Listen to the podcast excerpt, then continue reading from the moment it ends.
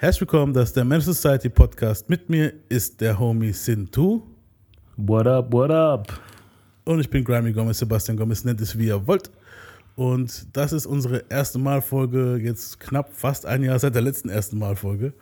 Und wir suchen halt immer interessante Leute, die wir halt interviewen. Äh, viele von euch Hörern kennen schon das kleine Konzept. Äh, Sintu, wie könnte ich mal vorstellen, so Producer, ich kenne dich schon ein bisschen länger. Ja, auch wenn wir schon das, unser Kontakt ist halt schon ein bisschen abgebrochen die letzten paar Jährchen, aber man kennt sich auf jeden Fall durch meinen Bruder. Wir haben uns auf jeden Fall nicht aus den Augen verloren. Genau. Nee, nee, das nicht, nein. Also, aber man, wie gesagt, man hat ja, ich meine, du hast Family und, und äh, Alltag, ich auch, und dann sieht man sich nicht mehr so oft wie jetzt, sagen wir, vor 10, 12 Jahren, aber man kennt sich auf jeden Fall ziemlich gut. Genau, genau. Ja. Und ähm, du bist jetzt auch, äh, wie gesagt, diese erste Mal Fragen, die ich stelle. Sintu ist Producer, er arbeitet viel mit der Talkbox. Ne? Genau, also Talkbox ist mein Spezialgebiet auf jeden Fall. Und ja, ansonsten als Produzent hast du ja mehrere Möglichkeiten, ähm, dich äh, zu spezialisieren. Also es gibt halt viele, die machen nur Mixing oder nur Mastering, äh, andere produzieren. Ich bin tatsächlich überall ein bisschen äh, zu Hause. Äh, hat ja auch, äh, wie soll ich sagen, lange, lange Zeit mein, mein Beruf. Ich habe ja das, äh, ich habe ja im Rockshop lange gearbeitet, über zehn Jahre mhm. und habe dort die Studioabteilung auch geleitet zuletzt und äh, habe ja sehr viel mit diesem Thema immer zu tun gehabt. Also praktisch ähm, von morgens bis abends und dann auch noch in der Nacht. Von daher kenne ich natürlich auch viele Produzenten und viele, viele Möglichkeiten in dieser Bubble, äh, wie man arbeiten kann. Das Ding ist jetzt auch, also du hast jetzt in letzter Zeit ist es ja explodiert mit diesen ganzen Home-Studios. Also ich meine, wenn du jetzt siehst, wir sind jetzt auch Homemade hier. Ähm, dadurch müsst ihr wahrscheinlich Kundschaft wie, wie, wie wahnsinnig haben, wo mittlerweile durch die ganzen äh, Rapper, wo jetzt praktisch zu Hause aufnehmen, weil früher musste man ja ins Studio und jetzt baut sich eigentlich jeder so sein eigenes Studio auf. Und ich denke mal, für jeden ist es auch immer ein bisschen, ähm, wie soll ich sagen, ähm, jeder hat halt seine eigenen Standards, sage ich mal so, ne? ja, aber das, was du gerade gesagt hast, ist leider überhaupt nicht der Fall. Im nee? Gegenteil, mh, mm, im Gegenteil, also ich meine, ich bin ja jetzt kein klassisch, klassisches Studio, äh, war ich. Ähm, ich hatte vor, das ist jetzt auch schon wieder lange her, ich glaube, es war 2006 bis 2000 2009 hatte ich ein großes Studio in, in Bruchsal, also in der Nähe von Karlsruhe. Und ähm, da hatte ich dann auch wirklich äh, so Bands recorded, also das komplette äh, Full Service angebietet, äh, angeboten.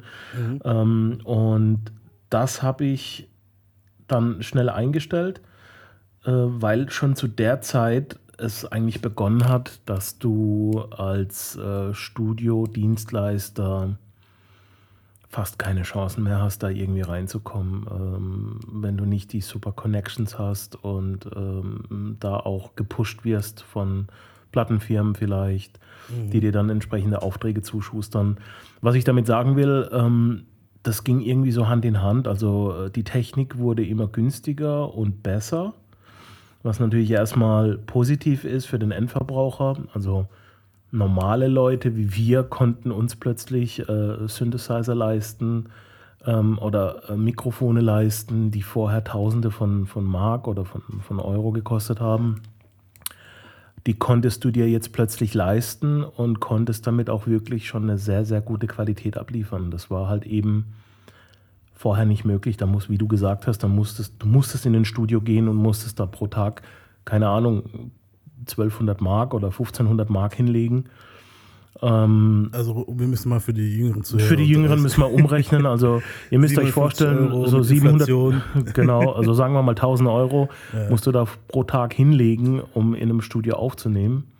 Ja. Ähm, das heißt, du hast dort keine Zeit, irgendwie äh, großartig deine äh, Beats da auszuprobieren oder da ein bisschen rumzuproduzieren, sondern du bist praktisch ins Studio gegangen, voll vorbereitet mit, mit all deinen Musikern eventuell oder die Beats hast du schon bekommen und bist dann reingegangen, hast recorded und hast es in, in relativ kurzer Zeit halt eben schaffen müssen, weil du halt mhm. halt eben einen Haufen Geld dafür hingelegt hast. Ja, jetzt habe ich noch eine Frage bei der Sache.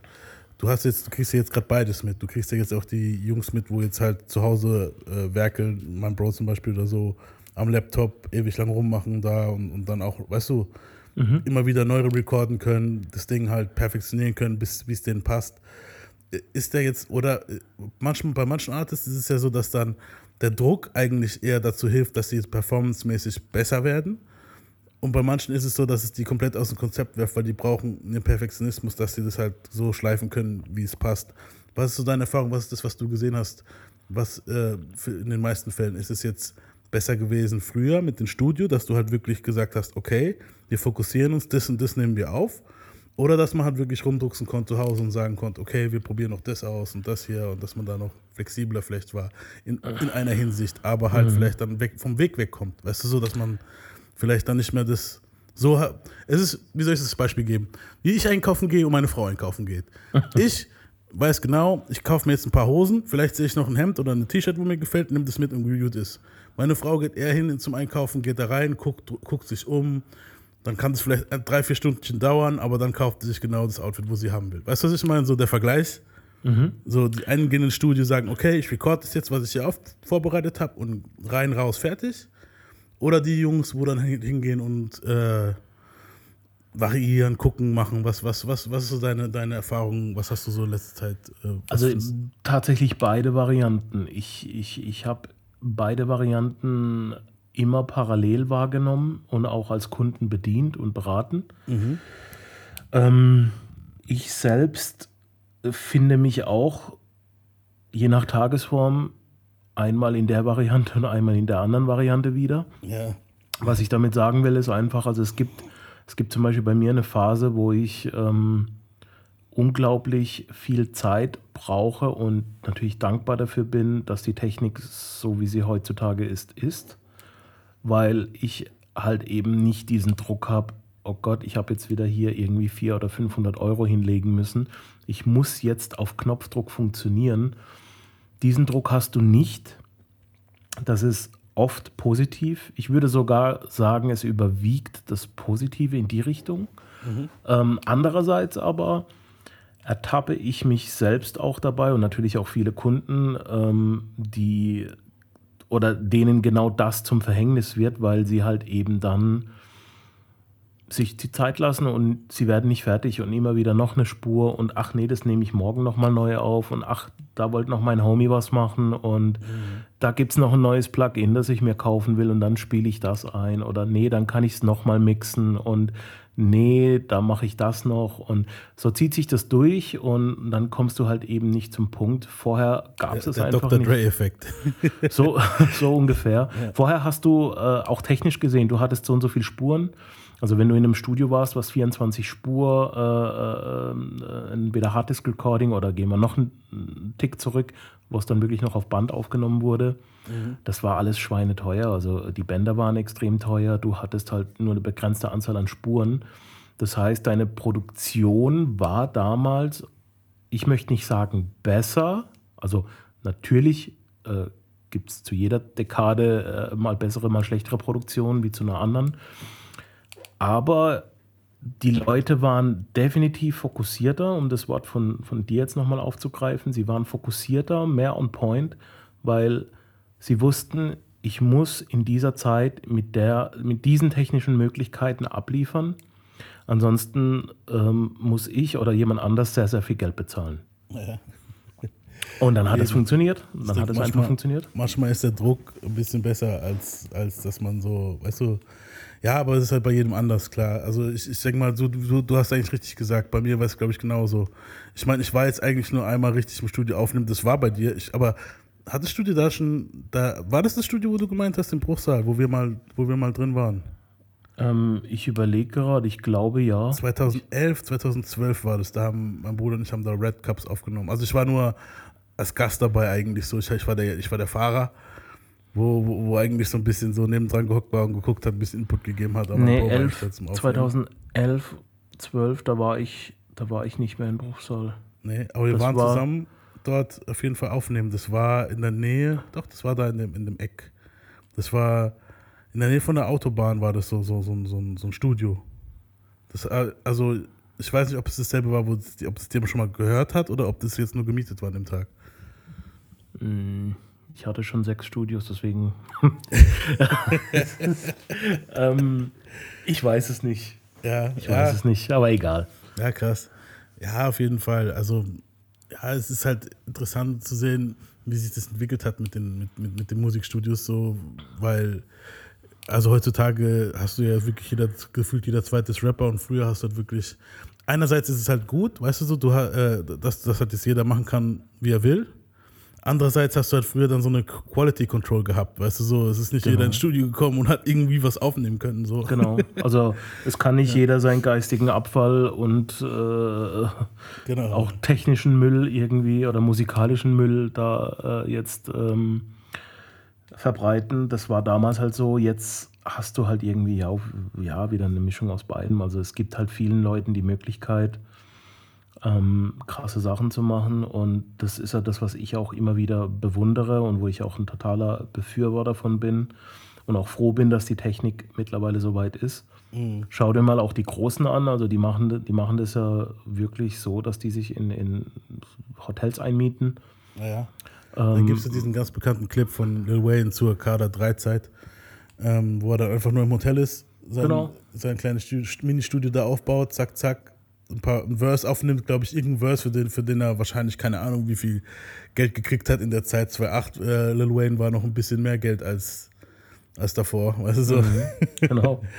Ja, das finde ich, das, das das finde ich einfach krass. Ich finde es cool, dass du, dass du einfach ähm, dir den Einfluss und die Inspiration von einem anderen Ort holen kannst und, und dann äh, gehst du einfach in dein Zimmer, hast dein Mic, hast äh, dein Audio-Interface, hast dein Laptop und kannst wirklich abliefern. Und das wird natürlich dann im großen Studio irgendwo gemischt, aber die Grundlage, äh, die Aufnahme, die kannst du halt mittlerweile eben in jedem beliebigen Hotelzimmer machen. Das finde ich krass. Ja, das ist wirklich nice. Also finde ich auch.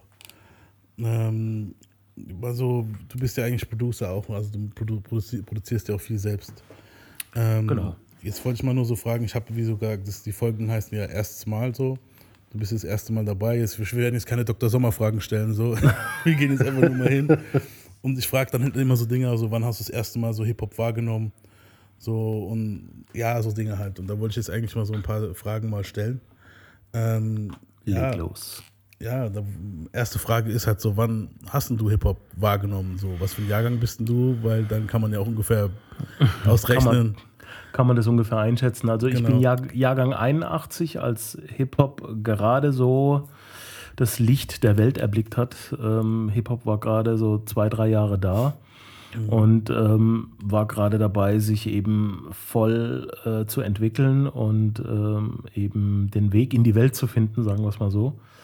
Ähm, bewusst wahrgenommen, kann ich gleich sagen, äh, gibt es natürlich so einen Moment, der ganz besonders für mich war. Aber davor, also auch schon in jungen Jahren, ähm, war ich eigentlich immer mit, mit Hip-Hop, RB, Funk, äh, also auch die Grundlage des Hip-Hops, mit der war ich, mit der bin ich aufgewachsen. Ähm, meine Mutter ist ja halb Amerikanerin, also wir hatten natürlich immer Kontakt äh, zu, zu meinen amerikanischen Verwandten, die natürlich auch sehr viel Musik mitgebracht haben und Musik immer ein großes Thema war. Auch in der näheren Verwandtschaft äh, Musiker, ähm, auch eine Funkband. Ähm, direkt auch mal Grüße hier an, an, an, an Hope von der Funky Breeze Band, äh, wo, ich, wo ich sehr viel in meiner Kindheit an äh, Konzerten mitbekommen habe, natürlich.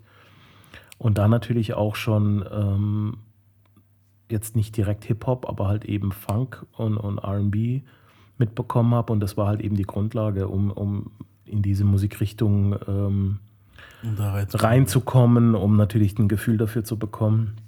Und da schließt sich natürlich dann irgendwann auch später der Kreis. Kann ich dann auch gleich nochmal erklären, warum.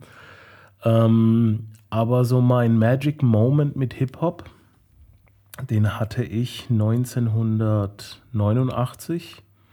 Da war ich acht Jahre alt.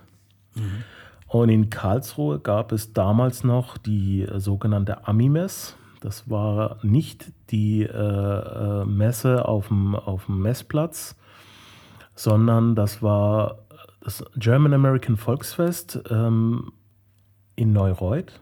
Da war Okay. ja auch, da waren ja auch äh, die Amis, also die Kaserne, die waren dort auch angesiedelt. Und es war natürlich eine andere Welt. Als Achtjähriger sowieso. Ja, viele GIs und die haben dann halt ihre Musik schon mitgebracht von. Natürlich, klar. Also du hattest wirklich ähm, so ein Stück weit das Gefühl, ich bin in Amerika und ähm, da gab es ein Fahrgeschäft. Ich meine, es hieß Raumschiff Enterprise. Das war einfach nur irgendwie so ein, keine Ahnung, so, ein, so, ein, so wie so ein Teller halt eben. Äh, da bist du drin gesessen. Es hat sich halt einfach ultra schnell gedreht und, und das war wohl legendär. Ich meine, ich durfte da ja nicht rein als Achtjähriger. Ich wollte da auch gar nicht rein.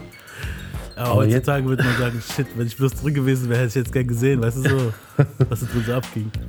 Aber jetzt komme ich zum Punkt. Ähm, dort lief ein Song, also das war 1989 und ähm, 1994, also ganze fünf Jahre später, habe ich dann erst die Auflösung bekommen.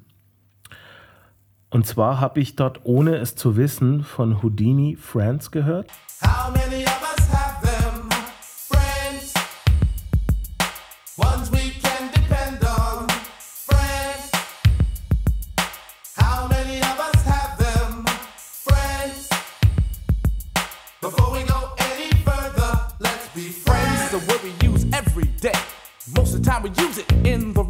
wrong way. Now you can look the word up again and again, but the dictionary doesn't know the meaning of friends. And if you ask me, Ah, nice.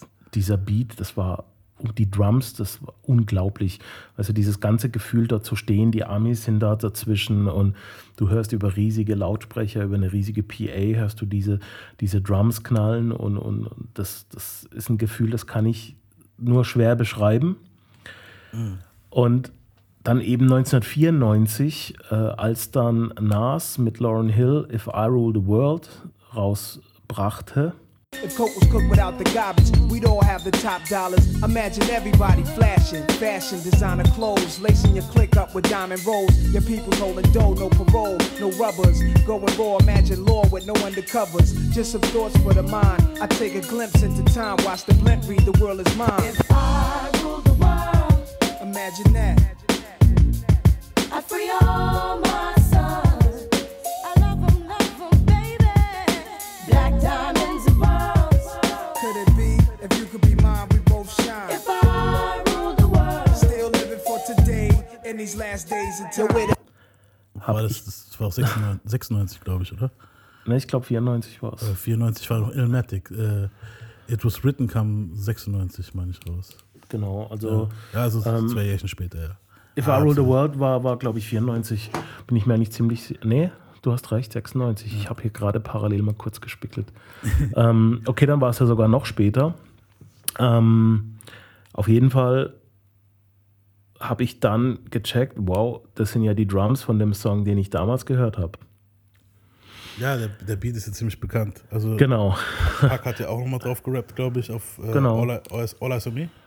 Ähm, Nee, nee, nee, nee, war nicht, Nee, nee. es war eine Single nur. verwechselt. Das war nur eine Single. Das, genau, If I Rule the World war, war die Single und bei Pac kam ähm, im, auf dem Greatest Hits Album Troublesome 96. genau, War dann derselbe Beat, stimmt. Genau, genau, genau. We outlaws, motherfuckers can't kill my pride. Niggas talk a lot of shit, but that's after I'm gone. Cause they fear me in the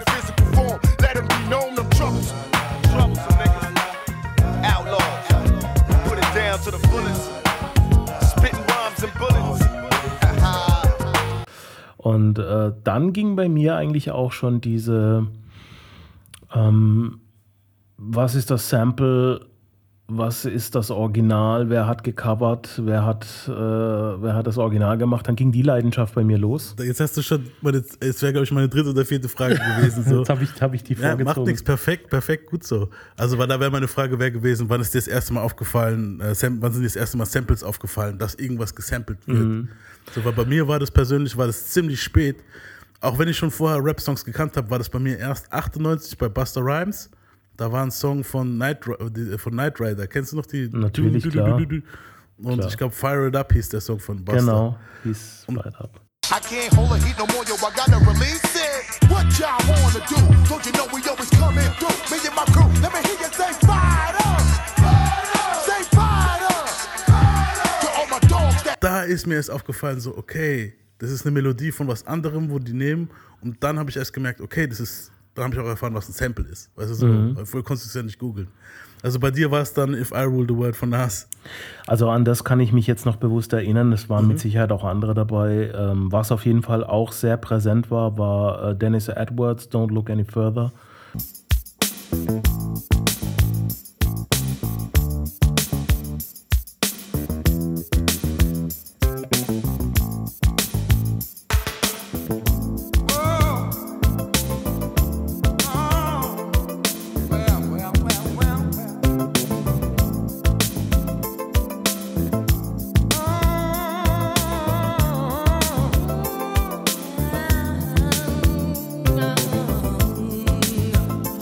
Hat ja auch Pack nachgemacht. Ähm, Hit 'em up, ja. Mit Hit 'em Up, genau. Und viele, viele andere auch. Also es wurde ja tot gecovert, der Song.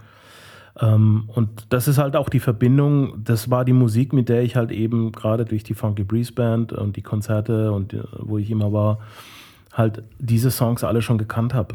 Also ähm, für mich war das dann, als die Rap-Songs rauskamen, wusste ich immer sofort, okay, das ist nachgemacht, das ist nachgemacht, das ist nachgemacht. Ich wusste zwar nicht immer. Also in Anführungsstrichen nachgemacht. Das ist ja meistens schon so Inspiration. Also es wird genommen, aber meistens. Gut, manchmal wird gar nichts geändert am Sample, aber manchmal gehen sie auch wirklich hin und machen ihr eigenes Ding draus. So. Klar, natürlich. Also es gibt ja, gibt ja manchmal Leute, die sind ein bisschen kreativer, machen ein bisschen mehr draus, manche halt nicht. Aber manchmal finde ich es auch, muss ich ehrlich sagen, besser, wenn man nichts dran verändert, weil der Song ist so perfekt gewesen. Ähm, mach ein bisschen Drums drauf und mach deine Rhymes und cool. Stimmt, ja. ja. Belass es einfach dabei. Ich finde es interessant, halt mittlerweile ist das wieder so eine kleine Renaissance. Es gibt jetzt auch mit jetzt hier Apps, Who Sampled It, wo du sofort draufdrücken kannst, wenn du was hörst, dann kommt es und du findest alle Samples, wo benutzt wurden für diesen Song. Weißt du so? Genau, ich kenne ich kenn die Seite. Ich werde manchmal auch so genannt. Also manchmal sagen auch, äh, manchmal sagen meine Homies auch zu mir, who sampled, äh, sag mal kurz, äh, wer, wer hat das hier? Und, und dann komme ich halt, ja, der hat's original gemacht, der hat's dann gecovert, danach hat's dann der gecovert, hat aber noch ein Stück von einem anderen Song. Dann geht es so ab, so Nerd Talk halt eben. Ja, Ähm, auf, auf YouTube findest du auch mittlerweile so viele Videos, wo halt, ähm, wo das halt immer so, so, so Compilation-mäßig so die besten Samples der 80er, 90er oder keine Ahnung, Di Diana Ross sampled in, Marvin Gaye sampled in und dann halt alle Songs, in denen Marvin Gaye gesampelt wurde, wo bekannt sind, weißt du, so Listen und so. Ja, ja. Das ist richtig nice. Also ich war auch immer schon so ein kleiner Sample-Fan. Weißt du, was mal interessant wäre, was wir mal machen müssten? So, weil mich, ich bin bei uns so der Who Sampled It. du, weißt du so. Wir müssten mal eine Folge machen, aber wir bräuchten jemanden, wo neutral ist, wo einfach mal so immer so ein Sample drauf macht oder ein Lied drauf macht und wir müssen raten oder was sagen, welches Sample das ist. Das ist aber interessant. auf jeden Fall, Mann, Ja. auf jeden. Ja, cool. Ähm, und ein dritter, letzter Song, der für mich auch noch sehr, bis heute immer noch extrem prägend war und, und ähm, mir sehr viel bedeutet hat, war Isley Brothers Between the Sheets, den ja dann 93 Biggie auf Ready to Die äh, nachgemacht hat mit Big Papa. Und viele, viele andere natürlich auch.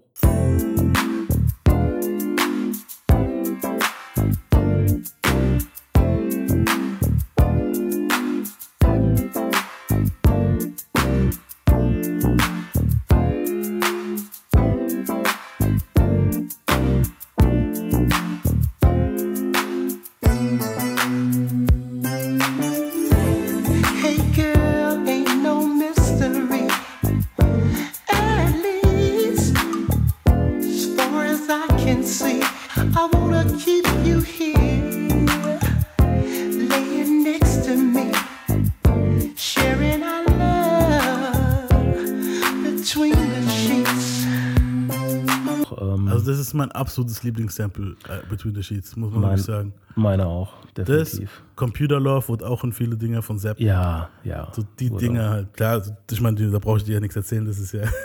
Das ist ja, das ist ja mein, mein Spezialgebiet, Zapp Genau, und ja. Roger natürlich. Ähm, das war tatsächlich auch noch, muss ich natürlich auch erwähnen, ähm, als ich I Wanna Be Your Man von ihm gehört habe. Ähm, More Bounce war tatsächlich, ähm, hatte ich erst später so bewusst wahrgenommen. Aber I Wanna Be Your Man, das war, das war so die Single, die dann auch me- mehr oder weniger in den Mainstream, die es damals in den Mainstream geschafft hat. I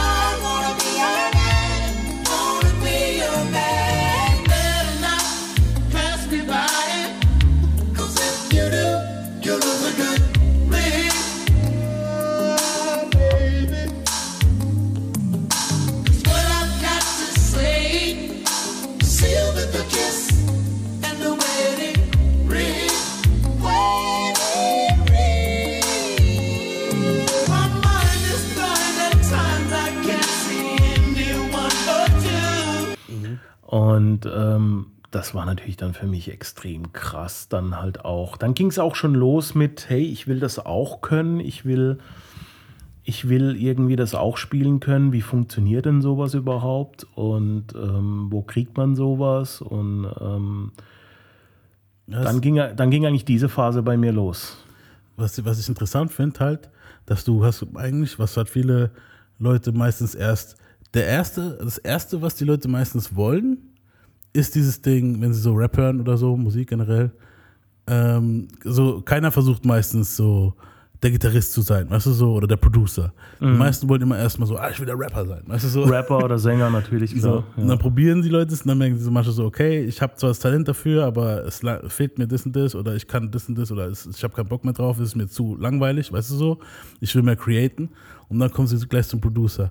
Hast du auch im ersten Moment so einen Moment gehabt, wo du gesagt hast, ich will rappen oder war das erst dann so dieses, okay, nee, ich will sofort Talkbox, ich will sofort produzieren? War das, war das gleich so? Nee, also ich muss sagen, ich wollte tatsächlich nie Rapper sein. Ähm, natürlich habe ich, äh, hat es mir gefallen, aber also es zu hören, aber ich selber hatte jetzt nie die Ambition, äh, dass ich, dass ich äh, irgendwie äh, Rhymes äh, schreiben will. Dafür bin ich auch total untalentiert.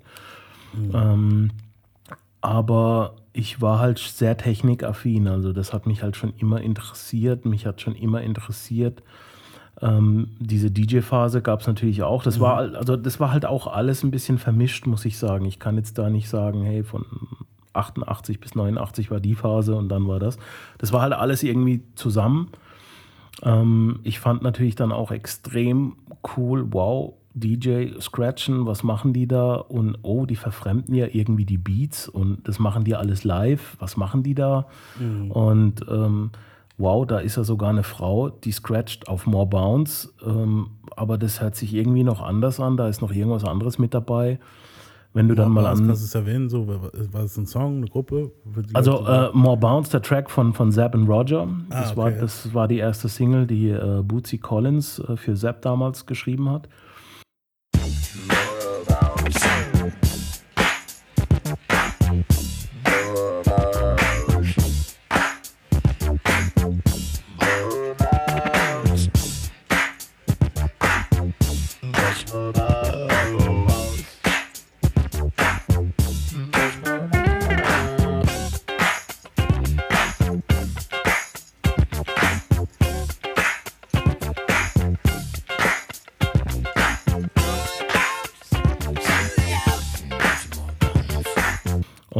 Eigentlich auch bis heute, denke ich, äh, eine der wichtigsten Songs von, von, von Zapp und einer der bekanntesten Songs von Zapp, der auch tausende Male gecovert wurde.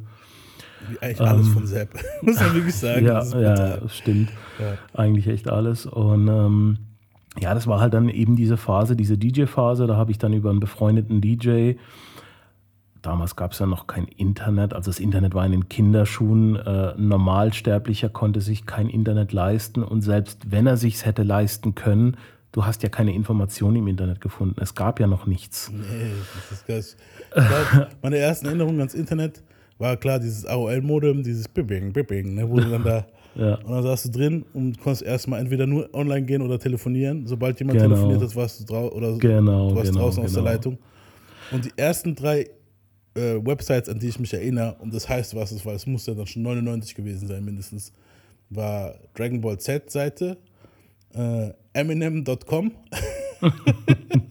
und eine Tupac-Seite, auf der gezeigt wurde, wer seine Freunde sind und wer seine Feinde sind, aber ziemlich stumpf. Also, weißt du, so, Okay. so Dr. Dre ist Tupacs Freund. weißt du, so, so richtig. Krass. So, das waren die ersten Dinger, wo, wo ich online kenne. Aber das, das konntest du nicht vergleichen mit heute. Weißt du, so. Ja, naja, auf jeden Fall, ähm, was ich damit sagen will, ich habe dann über einen befreundeten DJ, kam ich dann an eine VHS-Kassette, so für die Jüngeren, äh, es gab noch eine Zeit vor Netflix und bevor es DVDs gab, das waren dann Kassetten.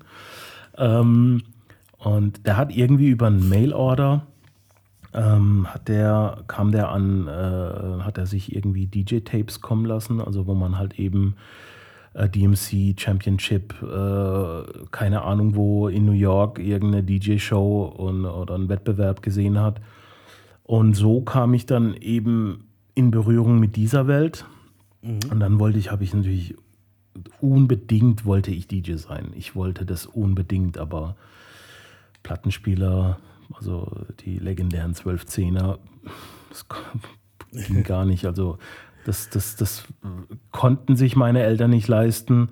Ich war noch zu jung und ähm, selbst wenn ich jetzt auch schon älter gewesen wäre, hätte ich wahrscheinlich die Kohle auch nicht dazu äh, irgendwie zusammenbekommen. Also es war halt mehr oder weniger ein unerreichbarer Traum für mich. Und da muss man halt auch sehen, dass damals die Platten gar nicht mal so billig waren. Also, weißt du, ich meine? So, und Das war teuer, das wenn, war teuer. Wenn, du hast ja dann, wenn du als DJ, soweit ich mich erinnere, brauchst du von jeder Platte zwei Versionen, ne? Das kommt ja noch dazu. Und du brauchst ja erstmal, das Schwierige war ja auch mit den normalen Singles, die jetzt jedermann sich irgendwie in einem Laden hätte kaufen können, mit denen hast du ja gar nichts anfangen können. Ja, du hast klar. ja, du hast ja die 12-Inch-Singles gebraucht, du hast äh, Remixe schon gebraucht, die es ja dann auch gab äh, auf Platten ähm, und so weiter. Also das, der Unterhalt, äh, den du hast da leisten müssen als DJ, das war ja auch schon sehr viel Geld. Und ähm, dann die Platten über Mail-Order aus Amerika kommen lassen, ohne sie vorher hören zu können.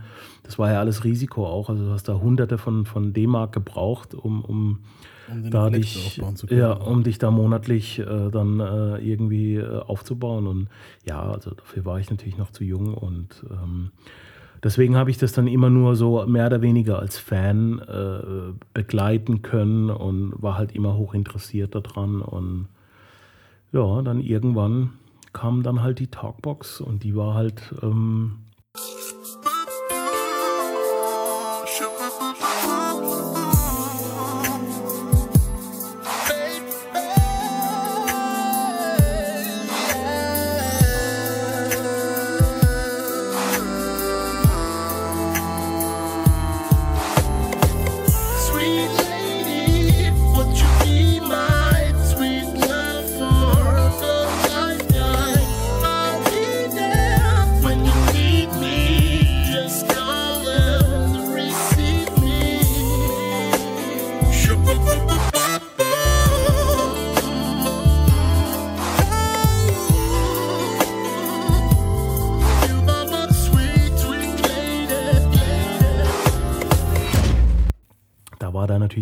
so stark. Ich meine, da waren die Kosten auch weitaus äh, geringer, aber trotzdem äh, immer noch genug Geld. Aber das war dann für mich so stark, ähm, dass da musste ich, das, das konnte ich nicht. Äh, also da musste ich zugreifen und mir das irgendwie erarbeiten und gucken, wie, wie, wie funktioniert das Ganze, was ja auch wieder eine riesige Challenge war zu der Zeit. Ja, vor allem, also Talkbox spielen kann halt wirklich nicht jeder. Auch heute nicht. Nicht nur deshalb, also einfach nur schon die, die technische.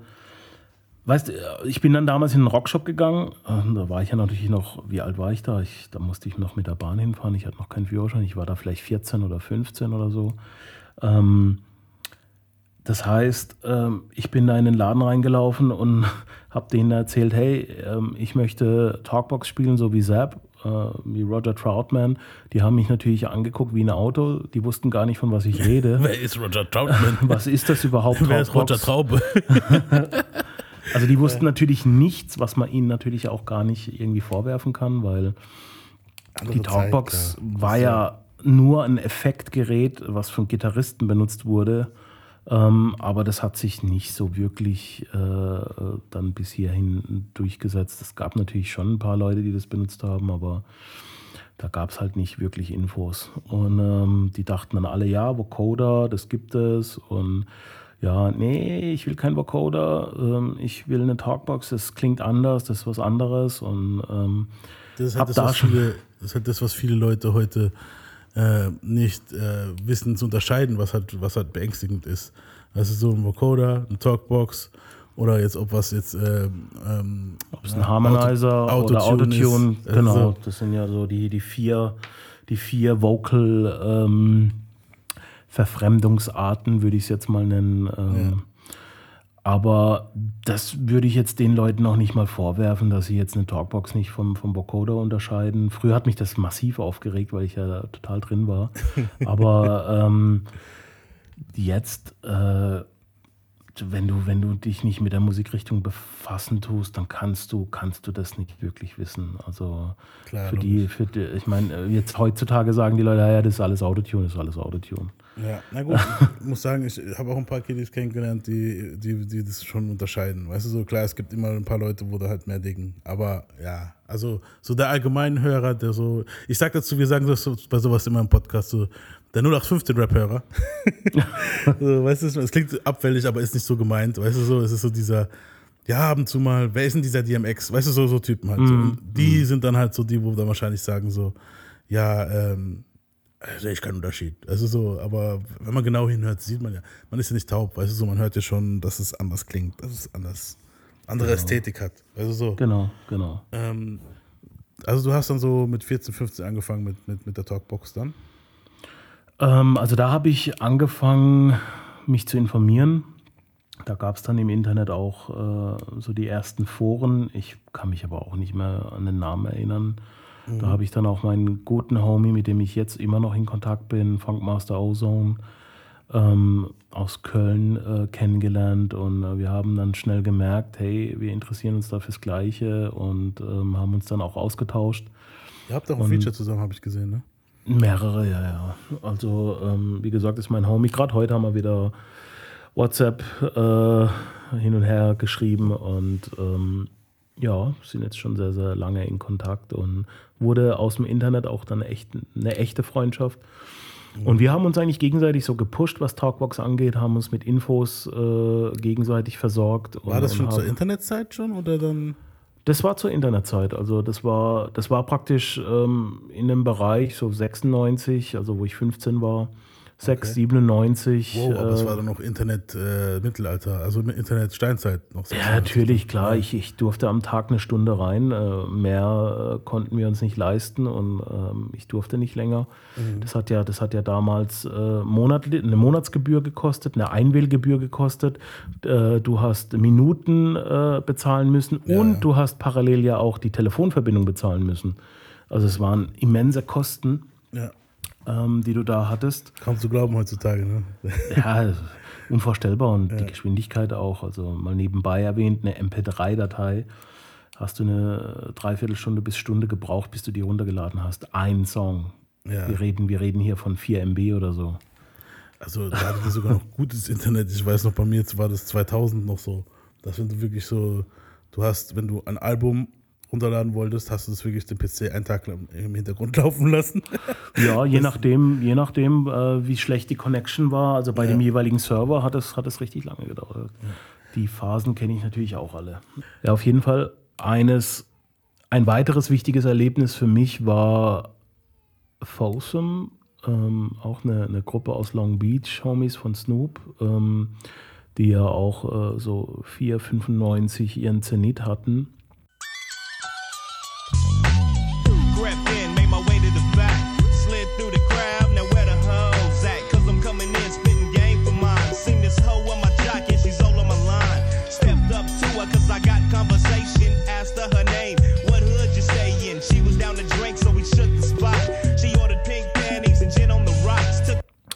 Und äh, ganze 25 Jahre später äh, treffe ich die Jungs, nee, es waren nicht ganz 25 Jahre, es waren glaube ich nur 20, ähm, treffe ich die Jungs bei einem Konzert in Freiburg und ähm, so der Klassiker, ich, ich brenne noch eine CD mit Beats von mir und, und habe dann so gedacht, hey, ähm, vielleicht habe ich eine Chance, äh, irgendwie an die Jungs ranzukommen und äh, denen mein Demo in die Hand zu drücken. Und äh, dann so mitten im Konzert, äh, ich stehe ganz vorne, so richtig Fanboy-mäßig, äh, kriege ich plötzlich Panik, weil ich denke mir so, weil die meisten verlassen ja die Bühne nach dem Konzert und sind weg, an die kommst du nicht ran. Und ich kriege halt so richtig Panik. Ich so, scheiße, Mann, die müssen meine Beats hören. Die müssen unbedingt meine Beats hören. Was mache ich jetzt? Und, und T-Dub, also so der, der, der Chef der Gruppe, kann man sagen, ähm, rappt gerade einen Song, steht so direkt vor mir und, und ich denke so, komm, scheiß drauf, ich mach's jetzt einfach. Ähm, und ich nehme die CD aus der Tasche und, und während er rappt, halte ich ihm meine CD hin.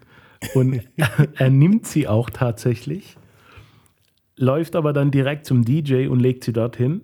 Und dann ich so, okay, Game Over, das war's.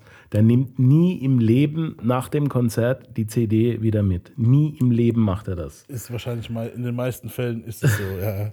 Und was dann wirklich krass war, so, dann Zugabe gespielt, zweite Zugabe gespielt und das erste, was er tut, er geht zum DJ, nimmt die CD und nimmt sie, äh, macht sie direkt in seine Hosentasche rein. Und dann nach dem Konzert. Weißt du, was die Feuerprobe gewesen wäre, wenn er sie einfach mal zum DJ gesagt hat, hey, mach mal an. Boah, das, das, das wäre krass gewesen. ähm, auf jeden Fall. Äh, und dann habe ich aber mein, meine Panik war völlig äh, unnötig, weil die Jungs waren so entspannt, die waren dann nach dem Konzert bestimmt noch eine Stunde irgendwie mit uns allen zusammen Backstage mehr oder weniger oder neben der Stage halt, das war ja eh ein kleiner Club und äh, haben noch Merch verkauft, haben sich mit uns unterhalten und ich natürlich voll getrippt, äh, voll Fanboy-mäßig. Ich so, hey, please, please, please listen to my CD. I got them dope beats for you. Please, please, give a listen. Und habe ihn irgendwie voll zugetextet und habe nicht mehr aufgehört.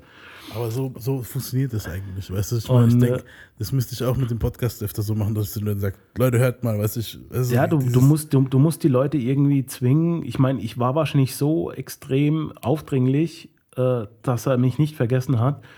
Und ähm, tatsächlich hat drei Tage später äh, sein Manager angerufen bei mir und hat mir auch gesagt, hey, die Jungs finden dein Dope Shit, dein Shit Dope, dein Dope Shit. ähm, und äh, haben dann tatsächlich einen, einen Song gepickt und das war dann eben It's LBC. Come on, baby. It's LBC in the house. Sin to Folsom G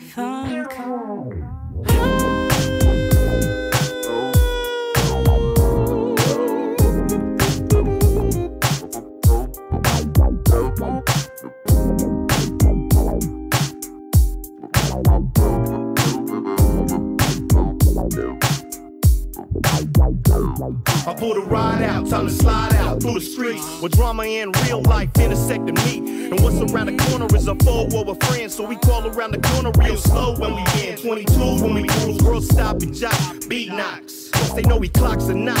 Got the number, got to move on. Fresh white tee, new shoes on. Smashing through the city with the sun beaming on us. Choking off some smoke of the was green on us. Some Remy Moore in the it down. Try to trip and we could let loose off the sounds. Ich glaube 2014, ja, war das. Und ähm, war dann auch für mich schon ein wichtiger Meilenstein, äh, den ich dann eben in den Army-Features, in die paar Army-Features, die ich gemacht habe, ähm, war das auf jeden Fall auch ein definitiven Meilenstein. Ich war dann auch auf den, auf den nächsten beiden Alben. Also ich war auf dem Album, was mit It's LBC kam, äh, Kelly Life hieß das Album, da war ich mit drei Produktionen, glaube ich, und zwei, zwei Talkbox und zwei Produktionen oder so irgendwas auf jeden Fall mehrmals vertreten und auf dem Album danach auch. Und ähm, das und, und, und mein Feature mit Daz von Dog Pound äh, würde ich schon sagen, das waren meine zwei wichtigsten Features. I seen the light flashing all through her eye. I gotta give it to you, cause baby girl, you fly. Living in the city, baby, looking so pretty. And later on the night, girl, you coming back with me. But a private affair. Take off your shoes, let down your hair. We in a high rock suite, looking at the view. It's me and you, so baby, what we do? She turned on the radio, the heights get low. My body start to shine in the platinum glow. You know the party lasting like all night long. And we ain't stopping until the break of dawn. So just get on the floor. Das, weißt du, so. Ja, das war schon krass. mal, Alter. Also ich war, ja, ich war ja nicht nur, also ich war ja sogar Vorgruppe von, von Dog Pound in Mannheim. Da habe ich ähm, mit meinen Jungs dann auch eine Show gespielt, eine Vorgruppenshow. Das Hast du fand dann ich schon. Jungs auch getroffen backstage oder? oder Ja, oder? ja. Nice. Ähm, und ähm, das war eigentlich schon krass, und dass ich dann eben nochmal später über einen anderen Homie aus, aus England äh, dann noch ein Feature mit ihm hatte. Ich habe beim, ähm, äh, wie heißt das nochmal, ähm, City Life, äh, da hatte ich dann Talkbox eingespielt für ihn. Mhm. Ähm, ja, das waren so, so die zwei krassesten Producer-Momente, würde ich einfach sagen, für mich. Ähm, die, die halt einfach nur, die zwar monetär gar nichts gebracht haben, aber, Aber dafür du, halt, äh, Respekt, dein Standing, weißt du, hast mit Legenden gearbeitet und die finden, die finden dein, dein Zeug gut und, und, und das war schon, es war wie so ein kleiner Ritterschlag für mich. Also das Natürlich, muss ich, ja. muss ich, muss ich schon sagen. Und ich denke auch, auch so auf langer Sicht gesehen ist es wahrscheinlich, klar, finanziell war, war es vielleicht nicht, nicht, nicht, äh, nicht ausreichend, also nicht, nicht genug, weißt du so. Aber die, die, diese, dieser Respekt, das, das, das, das ist ja Word to Mouth alles, so funktioniert das Business. Weißt du, so Genau. generell Musik, halt das Musikbusiness. Genau. Und dadurch hast du ja, du hast deine Credits und diese Credits sind eigentlich mehr wert als jeder Euro, weißt du so, weil mit diesen Credits hast du dann schon wieder, weißt du, neue Artists und andere Artists, wo sagen, hey, krass, der hat hier mit dem und dem das und das gemacht und die hören sich Genau. das an und wenn es dann noch Genau. gut klingt, bam, neu, weißt du, Absolut. Ja, und ansonsten war dann noch Big Y von The Relatives dabei. Mit dem habe ich einen Track ähm, oder auch einen Track produziert, sagen wir es mal so für ihn. Der ist ja ein ganz krasser Blatt. Ähm, der ist da ziemlich hoch bei denen äh, im, in, in der Gang. Äh, hohes Viech sozusagen. ähm, ansonsten. Wie sieht denn das dann aus bei dieser, also wenn du für die produzierst? Die schicken dir eine Idee und du machst dann den Beat oder, Nee, nee, oder das bist, war- du- kommen die bei dir ins Studio vorbei oder wie läuft das dann? Das, das war wirklich, also es, die, sind ja, die, sind ja in Amerika, die sind ja in Amerika, die waren ja nicht hier. Gut, kann ja sein, dass wenn sie hier auf Tour sind, dass die sagen, Ähm, Klar, hey, natürlich, dann du wäre es natürlich möglich. Wäre bei, äh, bei Fosun fast möglich gewesen, weil die waren noch danach in der Schweiz, aber Mhm. äh, das hat dann alles ein bisschen länger gedauert. Auf jeden Fall, äh, nee, bei Big Y war es auch so, ich hatte äh, ein Beatpack und ähm, die hatten dann diesen einen Beat eben gepickt. Und so läuft es eigentlich in den meisten Fällen, also was auf jeden Fall immer wichtig ist, auch an alle anderen Produzenten, Content ist King. Du brauchst ein Beatpack, du brauchst Material, du brauchst Möglichkeiten, ähm, dem, dem möglichen Rapper einfach dein Repertoire zu zeigen. Du musst einfach viele Sachen haben. Wenn du nur da fünf, fünf oder zehn Beats hast, ist die Chance eben zu gering, dass dann einer dabei ist, der gepickt wird. Eben, es ist ja, es ist Ähm. ja wie, also wie soll man sagen, es ist wie wenn du in den Krieg gehst und sagen wir mal, du hast so und so viele Soldaten, wenn du jetzt halt, keine Ahnung, 50.000 Soldaten hast, sagen wir mal, es sind jetzt, wenn jetzt 50 Beats statt 10.000 Soldaten 10 Beats, es ist so, hast Dann du mehr Chancen, den Krieg zu gewinnen. Absolut. So ist Ja. es einfach. So, Und- okay, ich weiß nicht, wie ich zu Hölle ich auf Krieg gekommen bin, jetzt in der Zeit, weißt du, so jetzt gerade mit Ukraine so shit. Aber Ja. weißt du, was ich meine? So, das ist so, so ungefähr. Ja, es ist so. Ist einfach so. Ja, nee, also das war, wie gesagt, so die, ähm, diese, ähm, die Legenden mal zu bekommen, mit denen zu arbeiten, das war schon, das war schon schön. Und, und wenn da noch in Zukunft irgendwas kommt, wird es natürlich immer wieder schön sein, sowas. Ähm, man muss halt, man muss sich darüber im Klaren sein, dass du da eben businesstechnisch nicht wirklich was reißen kannst, weil die sind ja letztendlich auch schon alle in die Jahre gekommen. Das sind ja, die haben ja auch kein Business mehr da drüben. Die sind ja nicht mehr aktuell, weißt die haben, die reißen ja nichts mehr da drüben. Ähm, Was sind ja eigentlich auch, krass schade ist, weißt du so. Ja, aber irgendwann sind die Zeiten vorbei. Das ist, das ist, ist halt einfach so. Also das sind halt auch alle von fast im Rentenalter.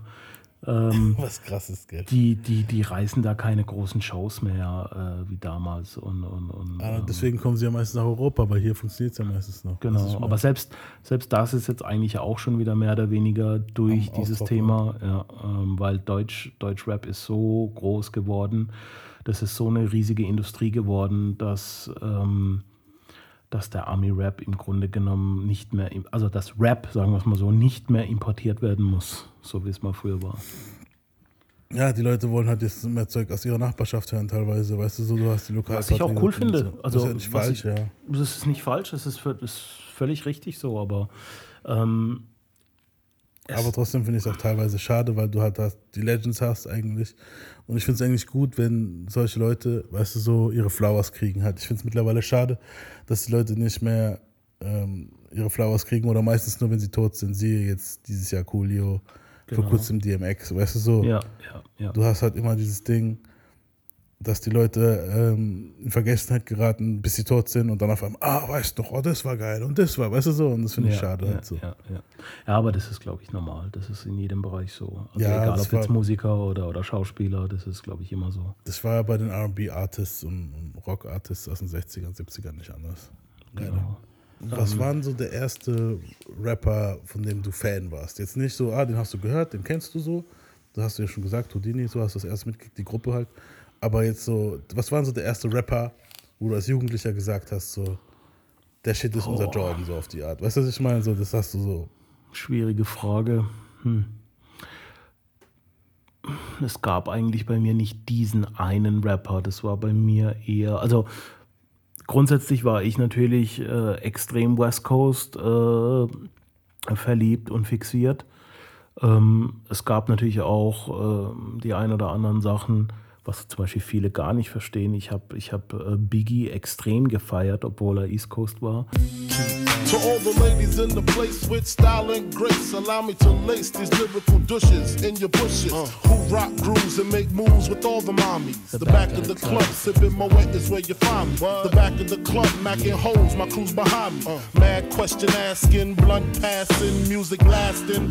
But I just can't quit because one of these homies. Es war für mich, ähm, das, das hat, da habe ich ja auch keine, keine Grenzen gesehen, äh, East oder West. Ja, ähm, ich meine, dieses Thema mit East-West war eigentlich nur da drüben eigentlich so, weißt du so. Ja. Äh, also klar hat man so seine Fa- Favorites gehabt und dann sich so ein bisschen gesagt, so okay, den fahre ich jetzt nicht so, weil die Beef haben. Aber das ist bei mir auch relativ schnell weggegangen. Also ich glaube mit 12, 13 hat man es einen noch gejuckt, ob es die Rapper gegeneinander, so denkt man einfach nur, der ist dope. Also bei Biggie war es bei mir auch so, dass ich wirklich gleich gedacht habe, so der Typ, weißt du so, ist krass, Alter, so du kann, kann man nicht leugnen, auch wenn das Pack sein Erzfeind war in dem Moment Genau, so. genau, genau. Dope. Ähm, klar, die ganzen, die ganzen Pack-Sachen habe ich natürlich auch gefeiert, wobei jetzt, jetzt würden mich wahrscheinlich einige steinigen, wenn ich das sage. Äh, aber war halt so, für mich war Pack jetzt nie so die der Rapper, den ich jetzt unbedingt so gern gehört habe. Ähm, ich fand Biggie viel entspannter, viel cool, viel, also vom Style her, wie, wie er geflowt hat, fand ich Biggie immer, immer besser und cooler. Ähm, Pack war für mich halt immer der, der aggressive, der, der ähm, natürlich auch der, der Storyteller, der eine Message äh, äh, hinterlassen will und rüberbringen lassen, äh, rüberbringen will. Das hat mich aber nie so wirklich interessiert. Also ich war einfach nur Mehr Flow und Technik. Und Flow und, und wie kommt das Ganze rüber. Das hat mich eigentlich mehr interessiert. Mich hat nie so jetzt der Rapper an sich interessiert. Und deswegen kann ich auch dir gar keinen Rapper nennen, wo ich jetzt sage, hey, das war mein All-Time-Favorite, da habe ich alle Alben gekauft und, und habe einfach alles von ihm irgendwie gesammelt. Ähm, Gibt es nicht, tatsächlich nicht. Ich hatte, klar, Death Row war natürlich schon eine Hausnummer, weil sie krasse Künstler hatten, krasse Veröffentlichungen, krasse Songs, ob das jetzt Snoop war, ob das jetzt Puck war. Dog Ähm, Pound und Dog Pound natürlich, äh, die, ganze, die ganze Family, äh, da war so viel, da ist so viel passiert. Ähm, dann kam irgendwann auch der Süden immer mehr ähm, rein produktionstechnisch, war bei No Limit, waren krasse Sachen dabei. Äh, Rapper-technisch jetzt nicht unbedingt. Nee. Äh, Und auch covertechnisch auf keinen Fall. Also CD-Cover-mäßig, so war Ja, das die- Katastrophe.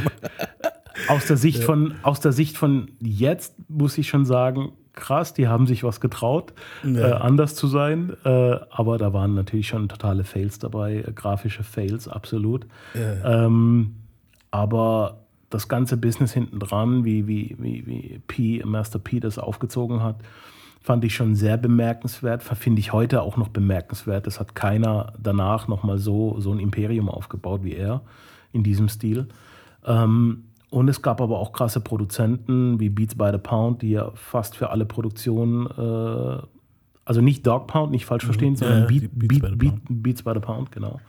Ähm, oder auch Moby Dick, mit dem ich äh, sogar äh, letztens in Kontakt war. Ähm, der hat ja auch äh, ein Album rausgebracht, beziehungsweise zwei, sein eigenes und bei Sons of Funk war er mit dabei. That girl is down, down, I. My bitch, those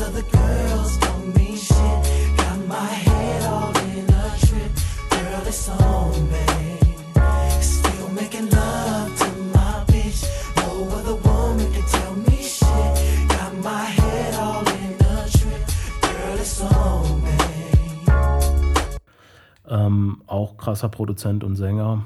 Ähm, also es gab viele Bereiche, was für mich natürlich auch extrem wichtig war. Ich war nie, wie soll ich sagen, ich würde mich auch heute noch nie auf nur, in Anführungszeichen nur, äh, nur, nur Hip-Hop reduzieren lassen wollen, weil ich einfach so viel auch Funk bin und so viel RB.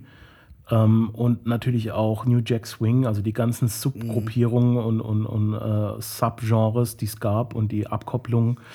Da gibt es so viele interessante Sachen und, und gute Sachen. Es geht auch alles Hand in Hand einfach, muss Genau. man sagen. Also ich Also habe auch festgestellt beim, bei, beim Podcast, wo wir hier machen, wir machen ja auch viel, ähm, sagen wir mal, ich gehe auch hin und mache viele Bios oder so, oder wenn ich jetzt was nachschaue, weißt du, wo der Ursprung von was her ist oder so.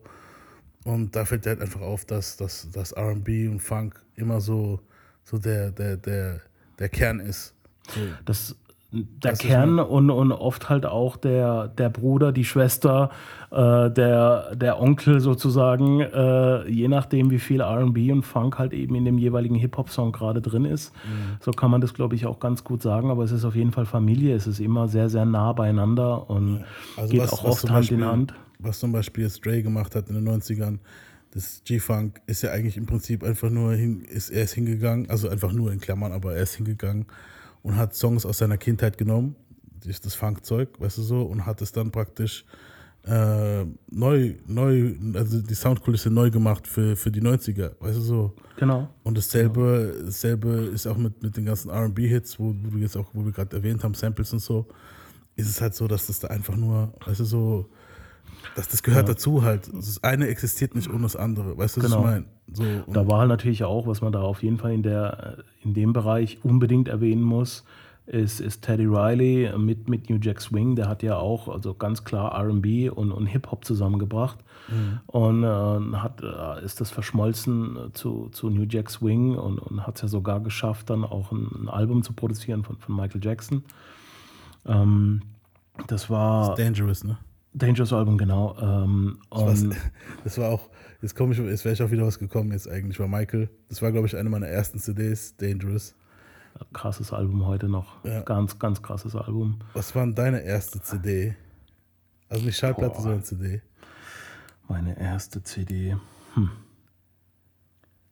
Kann ich dir leider auch nicht mehr sagen, was die erste war, aber auf jeden Fall erinnere ich mich an ein paar erste CDs, definitiv. Ähm, da war auf jeden Fall von Loonies, I Got Five on it dabei. Da war äh, Isley Brothers Between the Sheets dabei. Es war aber eine, ein Compilation-Album, also ein Best-of-Album von denen. Ähm, ich habe es eigentlich nur gekauft wegen Between the Sheets. äh, Gut, die Single hast du Ähm. nicht mehr gefunden, glaube ich, in den 95. ähm, was war es noch? Ähm, ach, waren so viele. Ich, ich kann es dir nicht sagen. Es war auf jeden Fall Ice Cube, Check Yourself, weiß ich noch. I got your bitch up, my nigga get with ya and hit ya, taking that yak to the neck.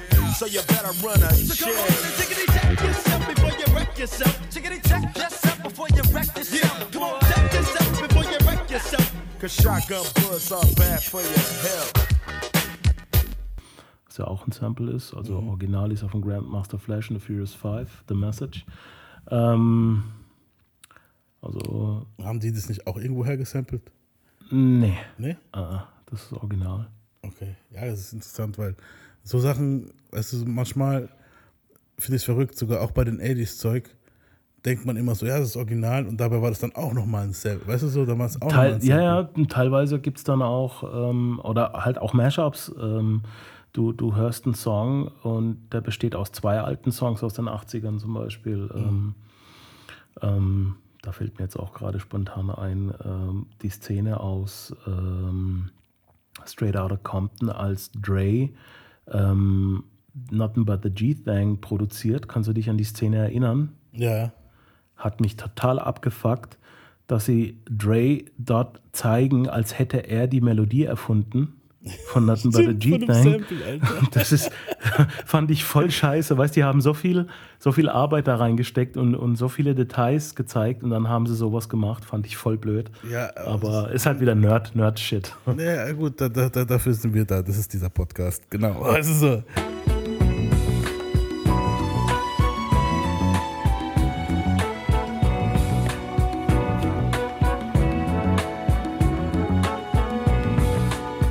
Was zum Beispiel bei dem Film, der, dieser Film, gell? Also, ich habe jetzt eine NWA-Folge, wir haben auch NWA-Folge schon gemacht. Wir haben eine Bio von NWA. Ich glaube, letztes Jahr, irgendwann mal November oder so, haben wir sie rausgebracht. Mhm. Und da habe ich mir den Film nochmal angeguckt. Das ist das erste Mal, ich war im Kino damals und ich bin eigentlich ziemlich froh aus diesem Kino rausgekommen. Ja? Jetzt beim zweiten Mal schauen, mit dem Wissen, weißt du, so, was wirklich passiert ist alles. Weil man hat schon gewusst, was passiert ist und so. Man hat auch gekannt, Arabian Prince und so. Und hab, ich habe mir schon gedacht damals, warum kommt der so gar nicht so gut wie gar nicht vor in dem Film. Also so. Und ich finde, der Film hat schon ziemlich viel, ähm, wie soll man sagen, die Geschichte wird halt von den Gewinnern geschrieben. Ne? Genau, das hast du eigentlich jetzt ganz cool gesagt, stimmt. Ja. Und dieser Film ist definitiv eine Selbstbeweihräucherung von Dre und Cube. So, Absolut. du, du hast Guck da, da hast fehlen da- so viele. Also, Ja. Quick, Quick zum Beispiel, einer der Hauptproduzenten von, von Dr. Dre. Ja. Oder auch, ähm, ich meine, okay, das war später, der hätte jetzt in dem Film keinen Platz gehabt, aber grundsätzlich wird er ja auch immer irgendwie unter den Teppich gekehrt. Äh, Scotty, also Scott Storch, einer der wichtigsten Produzenten. Ähm, ich meine, Dre hatte so ein Riesenteam um sich rum, aber Quick war ja zu der Zeit schon ähm, definitiv präsent und er war ein ganz krasser Produzent. Der ist, Und, äh, der ist damals auch der, der Stillinger von. Und, und, und, Das hat ja dann auch schon, das war dann eher, eher dann in, der- bei der Snoop-Ära. ja, Chronic in- und so, das sieht man genau. im Film auch, dass der Ja. Chronic macht, weißt du so, hätte man schon Ja, da, können.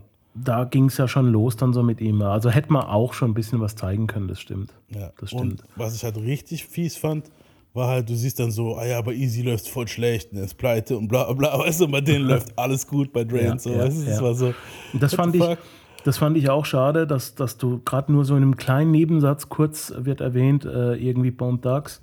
Ja. Ähm, der hat so viel gemacht, ähm, Easy E hat so viel aufgebaut ähm, und, und ähm, der hat ja schon 93, glaube ich, Black Eyed Peas zum Beispiel äh, gesigned gehabt. Ja. Das, das, das wussten die wenigsten. Will I Und- zumindest, glaube ich. Also, oder auch die ganze. Nee, nee, die komplette Mannschaft. komplette- und, äh, außer, außer Fergie halt, die, die war da noch. ja, ja, klar, die, die war da noch nicht dabei.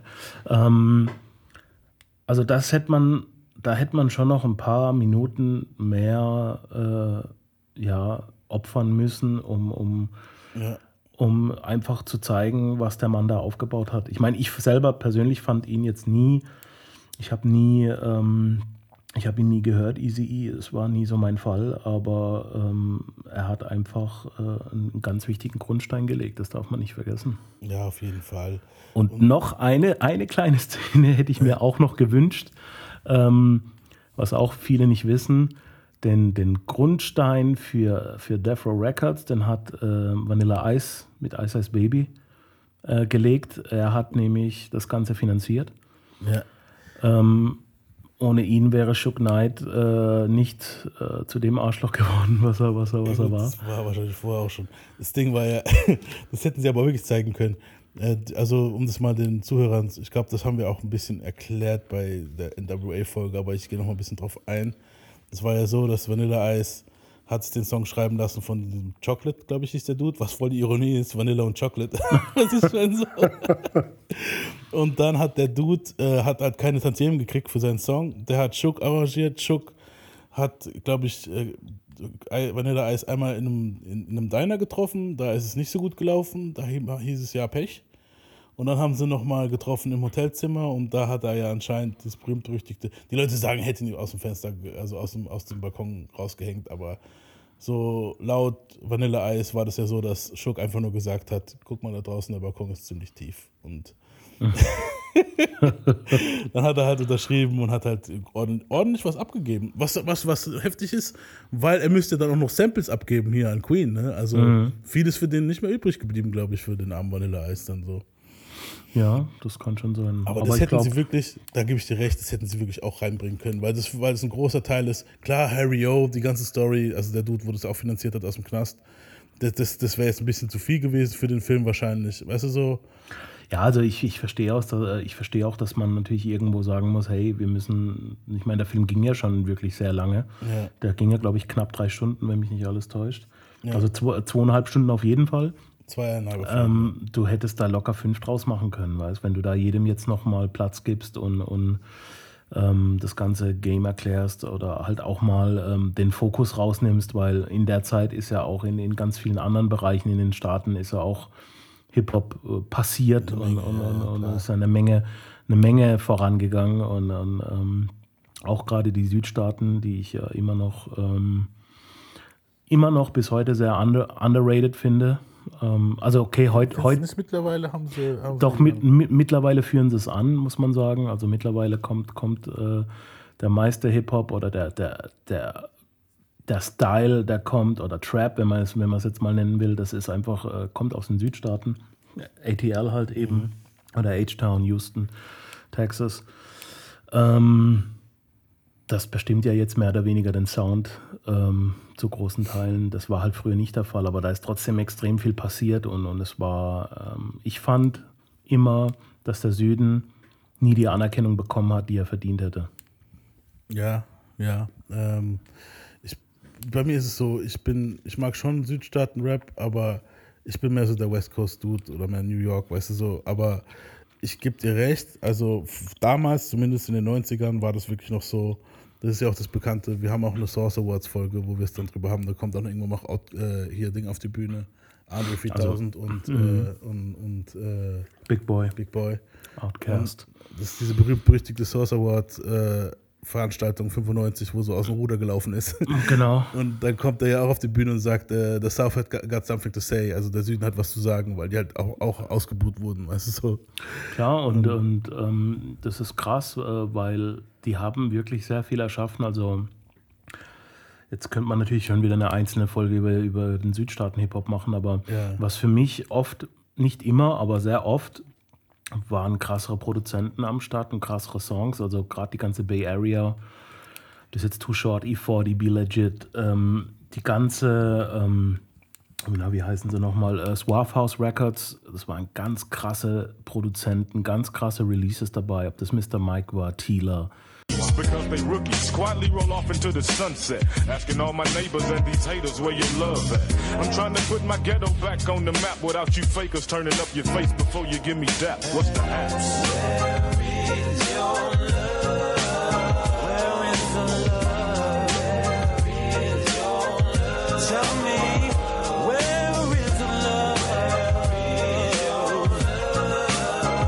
Ähm, da sind so viele, so viele krasse Alben dabei, die wirklich krassen West Coast, ist mir immer noch West Coast äh, ähm, Musik. Es ist unglaublich wahnsinnig geiler G-Funk, den du, den du aus den Südstaaten bekommst, den die Leute hier gar nicht so auf dem Schirm haben. Nee, ja gut, äh, äh, Bay Area ist ja eigentlich schon West Coast noch, oder? Also Ist noch West Coast, ja, genau. klar, klar. Aber ist halt eben ähm, Bay Area. Und ähm, weiß ich, habe, das war für mich dann auch so relativ schnell klar, weil sich dann alle irgendwie immer nur auf Dre und Snoop und alles eingeschossen haben.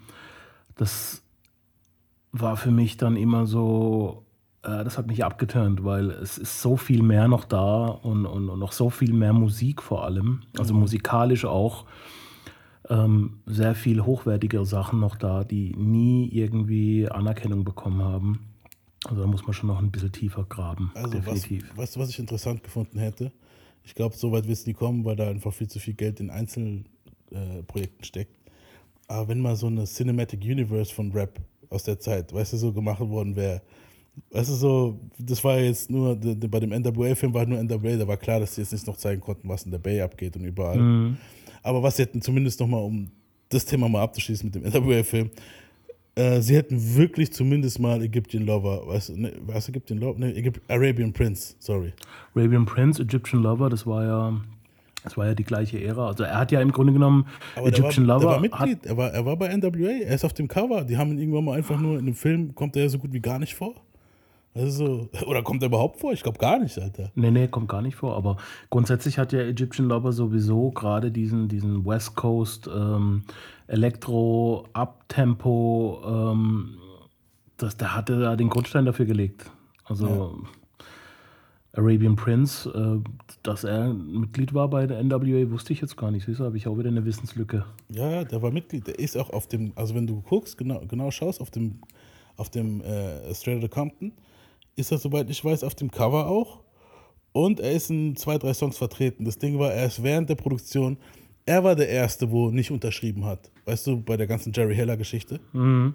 Aber Ice, alle sagten, ja, Ice Cube war der Klügste, weil er nicht unterschrieben hat.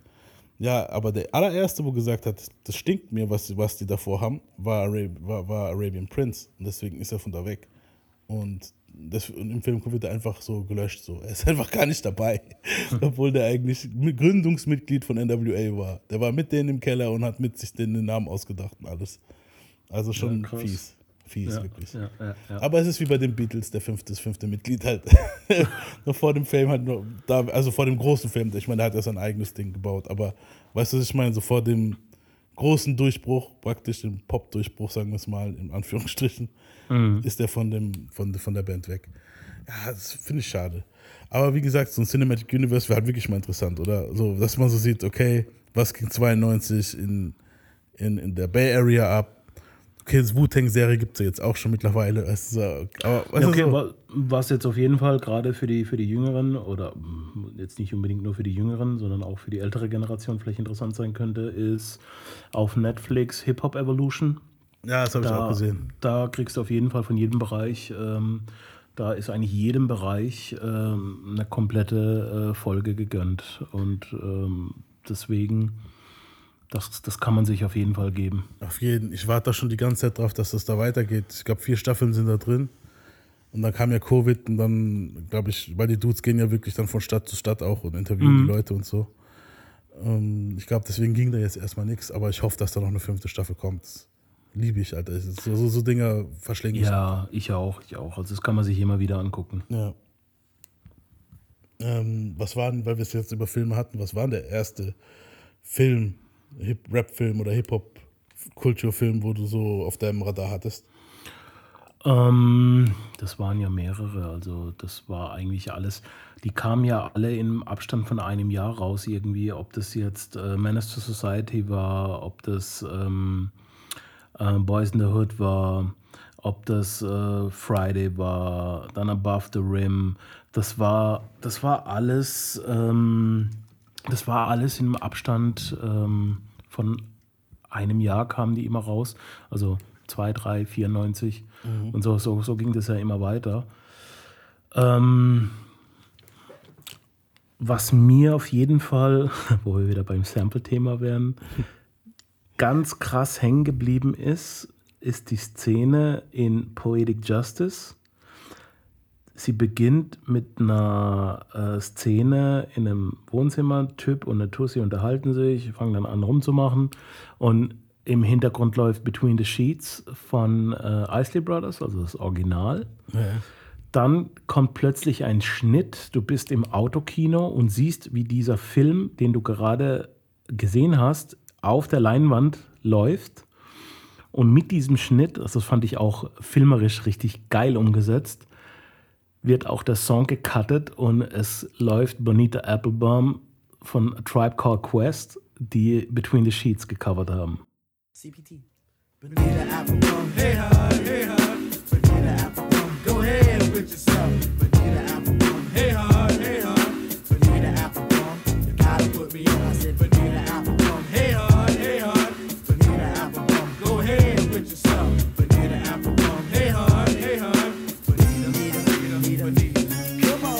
On. Bonita Applebum, remember way back woo When you used to play your knickers and your pigtail too I used to be all on it like a fly Back in the days Bonita Applebaum von A Tribe Called Quest, die Between the Sheets gecovert haben. Also, das Ja, eine, sowas ganz. Das ist ist, eine, ist eine richtig krasse Szene, musst du dir angucken. Ähm, Poetic Justice mit äh, Tupac und Janet Jackson. Ja, ich kenne den, ich liebe den Film. Ich habe den hier auf DVD. Also Blu-ray leider noch nicht, aber DVD habe ich noch hier rumliegen. Genau. Und das war für mich auch so eine krasse Szene, weil, weil ich dann wieder gehört habe. Weil zu dem Zeitpunkt habe ich A Tribe Called Quest nicht gekannt, ähm, weil klar, East Coast und äh, eigentlich gar nicht so mein Revier. Ähm, aber ich habe gehört, scheiße, die haben, die haben Between the Sheets gecovert. Krass, krass. was ist das? Ähm, und äh, was ist das für ein Song? Was, wer, wer, wer ist das? Wie, krieg- wie komme ich da jetzt ran? Ähm, dann ging halt die, die ganze Party wieder von vorne los für mich. Ja, Ähm, sowas ist cool. Ich, ich feiere so Momente ab in Filmen und so, wenn jemand das macht. Das ist, Ja. Aber um deine Frage konkret zu beantworten, also definitiv äh, war es Boys in the Hood und Menace to Society. Ja. Die, zwei, die zwei Filme äh, waren auf jeden Fall die ersten, die so richtig hängen geblieben sind. ja, also ich meine, allein dieser Podcast hier ist so ein bisschen eine Anlehnung an den Film. Klar. Also klar, wir haben uns da gedacht, so was, wo, ein bisschen, wo man ein bisschen schmunzeln muss, aber danach denkt, das klingt bescheuert. und so hat es äh, Menace to Society, weißt du, so, okay. Ja, ja, fand, nee. ich, fand, fand ich cool. Fand ich Ja. richtig cooler Name. Ja, also bei uns, fast jeder, den ich frage, ist auch so die Antwort: Boys in the Hood, Menace to Society. Wenige, wo mit anderen Sachen kommen. Aber wir hatten auch schon jüngere Leute da, die dann halt wirklich, keine Ahnung, Bauer oder so, einen Film mit Bauer hat. Kommt auch vor, mein Gott. Aber es ist halt interessant zu sehen, weißt du, so, du bist ja doch mehr unsere Generation. Ich habe es am Anfang, ich habe es ja mal erwähnt, so, ähm, der, also der Homie D, mit dem ich es aufnehme, ist 82er Jahrgang, ich bin 86er Jahrgang. Und alle, wo so in diesem Bereich sind, sie kommen dann mit Boys in the Hood, Men's Society. Ja, Das ja ist es, war, es war halt, war halt ähm, ja, ich denke, die, die haben am meisten äh, Hip-Hop äh, in einem Film für uns rübergebracht, natürlich. Ja. Wobei es ja meistens eigentlich auch eigentlich ein Gangsterfilm war. Aber gar ist es war Hip-Hop, klar, logisch. Klar. So. Es hat viele Rap-Einflüsse gehabt. So. Wenn man guckt, was später so an spielenden Filmen rauskam, war es ja auch alles von dieser Zeit inspiriert. Ähm, wir sind auch schon fast durch, weißt du so, weil, also ich behalte es meistens bei so einer Stunde. Mhm. Ähm, ja, aber wie gesagt, ich, ich habe noch zwei, drei Dinge, wo ich dich vielleicht fragen wollte. Äh, und zwar, wir machen eigentlich keinen Deutsch-Rap so bei diesem Podcast so. Aber was war das erste Mal, dass du so Rap auf Deutsch mitgekriegt hast? So? Da muss ich nicht lange überlegen. Es war für mich ganz klar äh, Moses Pelham und Frankfurt. Ich bin Miggity Moses K. und ich bin Tiggity Thomas H. Hip-Hop, hurra, alles klar, ja, wunderbar. Ich steh da, steh dort, was interessiert mich der Ort? Du findest Rap ist ein Sport, dann komm nicht schwätzen sofort, Wort für Wort. Also das war für mich ähm, der einzige Hip-Hop zu der Zeit, der dann, ähm, den, ich, den ich hören konnte und den ich auch respektiert habe. Äh, Gut, die Fantas waren ja ein bisschen, kamen ja auch. Die Fantas, das war halt Pop. Also das war halt, es, es, es war halt, also ich meine, da war ja auch damals Beef, klar, mit, mit, Ja. äh, mit, mit äh, Frankfurt und Was interessant ist, ne? Also, das war, ähm, das war halt, das war halt, es war halt einfach typisch deutsch. M, Anders Ja. kann man es nicht sagen. Es, es war, das war so äh, das, was der äh, normale Deutsche unter Hip-Hop versteht und auch akzeptieren kann. Das war Mhm. eben Fanta 4. Ähm, dann gab es halt, klar, Rödelheim, Hardtime Pro Project hier. das war halt, das war halt einfach, das war halt wirklich Amerika auf Deutsch sozusagen. Das war halt wirklich eine ganz andere, eine ganz andere Liga und, und, und eine ganz andere Produktion. Die Beats, das ist der Sound. Ich meine, Also Moses war wirklich seiner Zeit voraus in Sachen. Moses war krass. In Moses Deutsch, war einfach krass. in Deutschland, auf jeden genau, Fall. Genau. Und, Und- aber was ich interessant finde, es gibt Leute, also für die war dann, waren das dann aber auch noch zu poppig, die waren so die konkret Finn-Typen dann. Weißt du, was ich meine? So, Mhm. Halt dein Maul und verpiss dich. Kleiner Lecker, ich diss dich. Was geht ab? Halt dein Maul und verpiss dich. Du Hornsohn, ich diss dich. Also bitte. Halt dein Maul und verpiss dich. Ich diss dich, du Fotze. Du bist ein Mensch gebackt, also Hast du die auch schon mitgekriegt, konkret Finn, oder war das so, war das unter deinem Radar noch? Weil die waren ja ziemlich underground schon. Das war schon mehr oder weniger für mich unterm Radar zu der Zeit. Aber ein bisschen später habe ich das dann auch so irgendwie am Rande mitbekommen, aber nie wirklich verfolgt. Ähm, dann gab es ja noch viele, viele andere auch. Wobei ich aber auch sagen muss, also um jetzt nochmal zurückzukommen, um auf die Fantas zu kommen oder generell Stuttgart. Ähm, Stuttgart war schon krass, war schon krasser Sound. Also wenn ich jetzt an Max Herre denke, an die ganzen Produktionen, Freundeskreis und äh, Freundeskreis, Afro. äh, Afro, Grüße raus an DJ Friction, guter Homie von mir, ähm, der ja ähm, beim Freundeskreis DJ war und Produzent. Ähm, Nice. Mit dem ich übrigens auch ein Feature habe. Ähm, auf, sein, auf seiner Platte. Ähm, Ja, schieß, Das- schieß nur raus, wenn du einen Namen hast, so dass die Leute auch das, sich das anhören, weißt du so. Äh, ähm, ja, also DJ Friction, äh, Boogie Some More heißt, heißt die Platte von ihm. Okay. Ähm, und äh, ne, was ich einfach sagen wollte, Stuttgart war und ist immer noch ein krasser Sound. Also ähm, Max Herre ist einfach ein unglaublich geiler Produzent. Ähm, da sind sehr viel toller RB, natürlich mit Joy Denalani, seine damalige Lebensgefährtin. Ist nicht mehr Ähm, zusammen. Ich glaube, die sind nicht mehr zusammen. Wenn mich nicht alles täuscht. Ich glaube schon länger nicht mehr. Ähm, also da sind schon krasse Songs entstanden und ähm, auch mit Afrop natürlich ähm, sind da einige gute Songs entstanden und sehr funky auch, ähm, was mir immer sehr gut gefallen hat.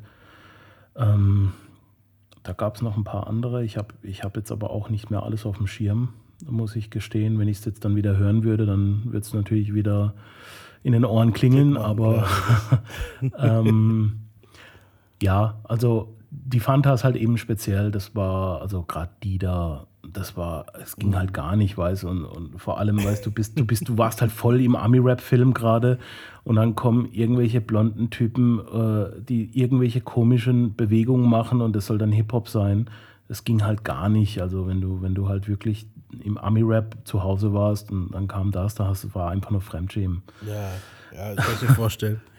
Ähm, Wobei ich und aber auch trotzdem, sagen muss, man muss sagen, man muss denen trotzdem so ihr, ihr, ihr, ihr, ihr Hack geben. So, die Jungs haben, haben auch Vorarbeit geleistet, auch wenn es Natürlich, natürlich, absolut. Also das ähm, jetzt, ähm, wenn ich es jetzt so betrachte, muss ich das auch sagen, keine Frage. Die haben ihre Daseinsberechtigung gehabt und sie haben eine Lücke äh, gefüllt, eine sehr, sehr große Lücke. Ähm, das kann man eigentlich gar nicht als Lücke bezeichnen, weil es war ja nichts da. Ja. Ähm, Falco gab es, glaube ich, noch. ja, Falco war ja ein Vorreiter, was das angeht. Ähm, das ist jetzt mal außen vor. Äh, aber später auch gab es schon, gab's schon ein paar coole Tracks, die die Fantas auch gemacht haben. Also äh, auch musikalisch äh, waren da schon ein paar coole Sachen dabei, keine Frage. Ähm, ja, wenn Ja. jetzt gerade zufälligerweise durch den Kopf geschossen ist, äh, weil er ein krasser Produzent ist, hat zwar nichts mit Deutschrap zu tun, aber Stefan Raab ist einfach ein krasser, funky Produzent, der krasse Produktion schon gemacht hat. underrated. Ich ja. schwör's dir, mega. Die Leute sehen halt in dem halt den Comedian und hin und her, aber wenn du halt wirklich guckst, was der, was der musikalisch ist, der Dude krass. Abs absolut krasser Typ. Und er spielt auch Talkbox. Hat man ja in, in, in, in Space Taxi hat man's. Stimmt. Space Taxi war ja der Soundtrack total für, für, Alter, ja. für den Film äh, mit dem Bully Herbig. Ähm, wie, Traumschiff äh, Ra. Ra Traumschiff, Traumschiff, genau. Oder Traumschiff oder Raumschiff? Traumschiff. Ich glaube Traumschiff. ich glaube, der Film wird heute gar nicht mehr gehen, Alter. ich ich habe den bis heute nicht gesehen. Nee, aber ich meine, also zu, mit den, es ist ja so ein bisschen so, dieses halt. Ne? Ja, ja, natürlich. Und ich glaube, heutzutage würde das nicht mehr funktionieren, Alter. Das würde nicht mehr durchgehen, der würde zerfetzt werden. Ja, die würden dem Bulli noch ein zweites Arschloch aufreißen mit dem Shit. Wahrscheinlich, wahrscheinlich. to the sky. Nochmal. Space taxi. I want you to get down. Space taxi. Space taxi. Flieg mit uns. Husch, husch. Aber krass mit der Talkbox, das habe ich total vergessen, dass das Raab dort stimmt. Der spielt auch Talkbox. Ja. Ja, also man Raab wirklich unterschätzt, klar. Also der, der Typ, der ist ja auch Musiker, der ist ja auch, äh, ich glaube, in, in, in, ich weiß nicht, in einem Kloster oder sowas ist der aufgewachsen und hat da früh, ziemlich früh angefangen, Musik zu spielen. Das wusste ich jetzt nicht. Ne? Ich habe mal so ein, also da gibt ja auch sau wenig Interviews. Ja. Ich glaube, der war mal bei Domian oder so und hat da ein Interview gegeben, wo er voll offen geredet hat. Und da hat er das erzählt, so, dass der halt in Jesuiten, in so einem Jesuitenheim Okay. aufgewachsen ist und da hat er halt auch angefangen, Instrumente zu lernen. Und deswegen kann der auch alles. das ist Ja, ridiculous. ist definitiv krasser Typ. Ja, ja ähm, also ein Ding müsste man jetzt noch abklappern, weil wir gehen ja jetzt ziemlich Hip-Hop-mäßig so durch und dann wären wir eigentlich auch fertig mit dieser Folge. Und zwar, was waren so die ersten Hip-Hop-Klamotten? die du so auf dem Radar hattest? So? Ähm, definitiv, äh, ich weiß bis heute nicht, sagt man Karkanai oder Karkani? Ich sag Kalkani. Die Leute sagen Kalkanai. Ich weiß Also nicht, ich- vielleicht ist durch Kanye West, vielleicht darf man es jetzt auch nicht mehr sagen. Ich weiß es nicht. Ich, ich habe ich hab keine Ahnung bis heute nicht. Äh, ja, aber ich fühle mich eigentlich mit, mit Karkani auch lieber äh, wohler. Ähm, dann, ähm, wie hieß die andere Marke noch? Die finde ich bis heute krass und die ist auch ihrem Stil treu geblieben. Ganz schlichter, gerader Stil. Ähm, Fubu habe ich immer gehasst. Das habe ich nicht gemocht. Ich hatte zwar auch Fubu-Shirts und, und ich glaube auch Hosen, aber, aber es war nicht so meins. Kannst du Ähm, nicht mehr anziehen. Manche Sachen, nee. Dickies, und so kannst, Dickies und so kannst du heute noch anziehen. Dickies, Fubu, Dickies war krass und es gibt noch eine an, ähm, wie hieß die nochmal? Ähm, irgendwas mit C, glaube ich. C. Mit C, mit C, mit C. Ähm, muss ich schon parallel gucken. Hip-Hop-Club. C, C, C. Chiemsee ein, aber das ist kein Hip-Hop. Äh, nee, nee, nee, nee, nee, nee, nee. Äh, das, wenn ich es sage, dann, sag, dann weißt du es auch sofort, was ich meine. Ähm, die gibt es auch heute noch und die machen immer noch zeitlosen, zeitlosen Shit. Also das ist total ähm, wirklich zeitlos. Also das, ähm, ah, ich komme nicht drauf. Ja, an die Leute, wo jetzt hier zuhören, ihr könnt uns ja vielleicht mal ein paar Vorschläge schicken, was mit C anfängt, Rap. Ich komme jetzt auch gar nicht drauf. Ich bin da auch jetzt, also ich kenne klar, ich kenne Marken und so, wenn du es mir sagst, dann weiß ich safe bestimmt auch, was es ist, aber ich komme jetzt auch nicht drauf, Mann. Ähm, ich muss das jetzt wissen, sonst kann ich wieder nicht schlafen heute. ähm, na egal. Ja, absolut. Auf jeden Fall, ähm, das war auf jeden Fall ähm, so, was ich getragen habe. Ich habe Sean John tatsächlich einige Jogginganzüge gehabt. Das war ja von, von P. Diddy. Diese Velour-Dinger, oder war das? genau, genau. Ja. Das war die Velour-Teile. Hey, Äh. die Dinger waren geil damals. Glaub, heute kannst du es nicht mehr anziehen, wenn du rauslässt. Aber Natürlich nicht. Das, aber das für zu. Hause, ganz ehrlich, für zu Hause ziehe ich sowas noch an. Wenn, ich ich habe kein Problem damit. Also ich habe zwar keine mehr, aber für zu Hause würde ich so ein Velour-Ding noch anziehen. Zum Pennen oder so, zum Chillen. Ja, und tatsächlich, äh, Pelle Pelle war auch noch, äh, war auch noch äh, bei mir sehr stark vertreten. Ja, Pelle Pelle war bei mir auch ziemlich. Das, das finde ich eigentlich auch noch relativ zeitlos. Die haben auch nicht so überbreite Sachen gemacht. Mhm. Ähm, also das glaube aber die hatten ich. auch breiten Shit. Hatten sie natürlich, Ja. aber ähm, ich hatte mal einen Jeansanzug von denen. Der war echt, äh, also den hättest du locker auch heute noch anziehen können. Der war nicht so überbreit. Also das, da hättest du dich locker noch heute äh, auf, die, auf die Straße mittrauen können. Ja, geil.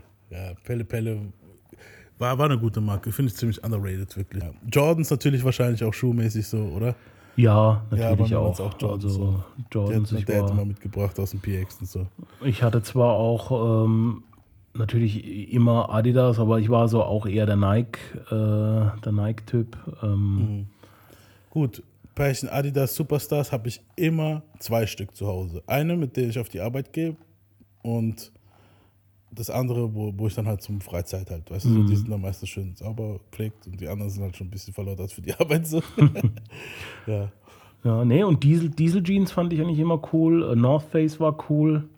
Ähm, Gibt es ja auch heute noch. Mhm. Ähm, ansonsten ähm, Timberlands natürlich. Timberlands gibt es ja auch heute Timberlands habe ich vor kurzem ein mega Schnäppchen gemacht.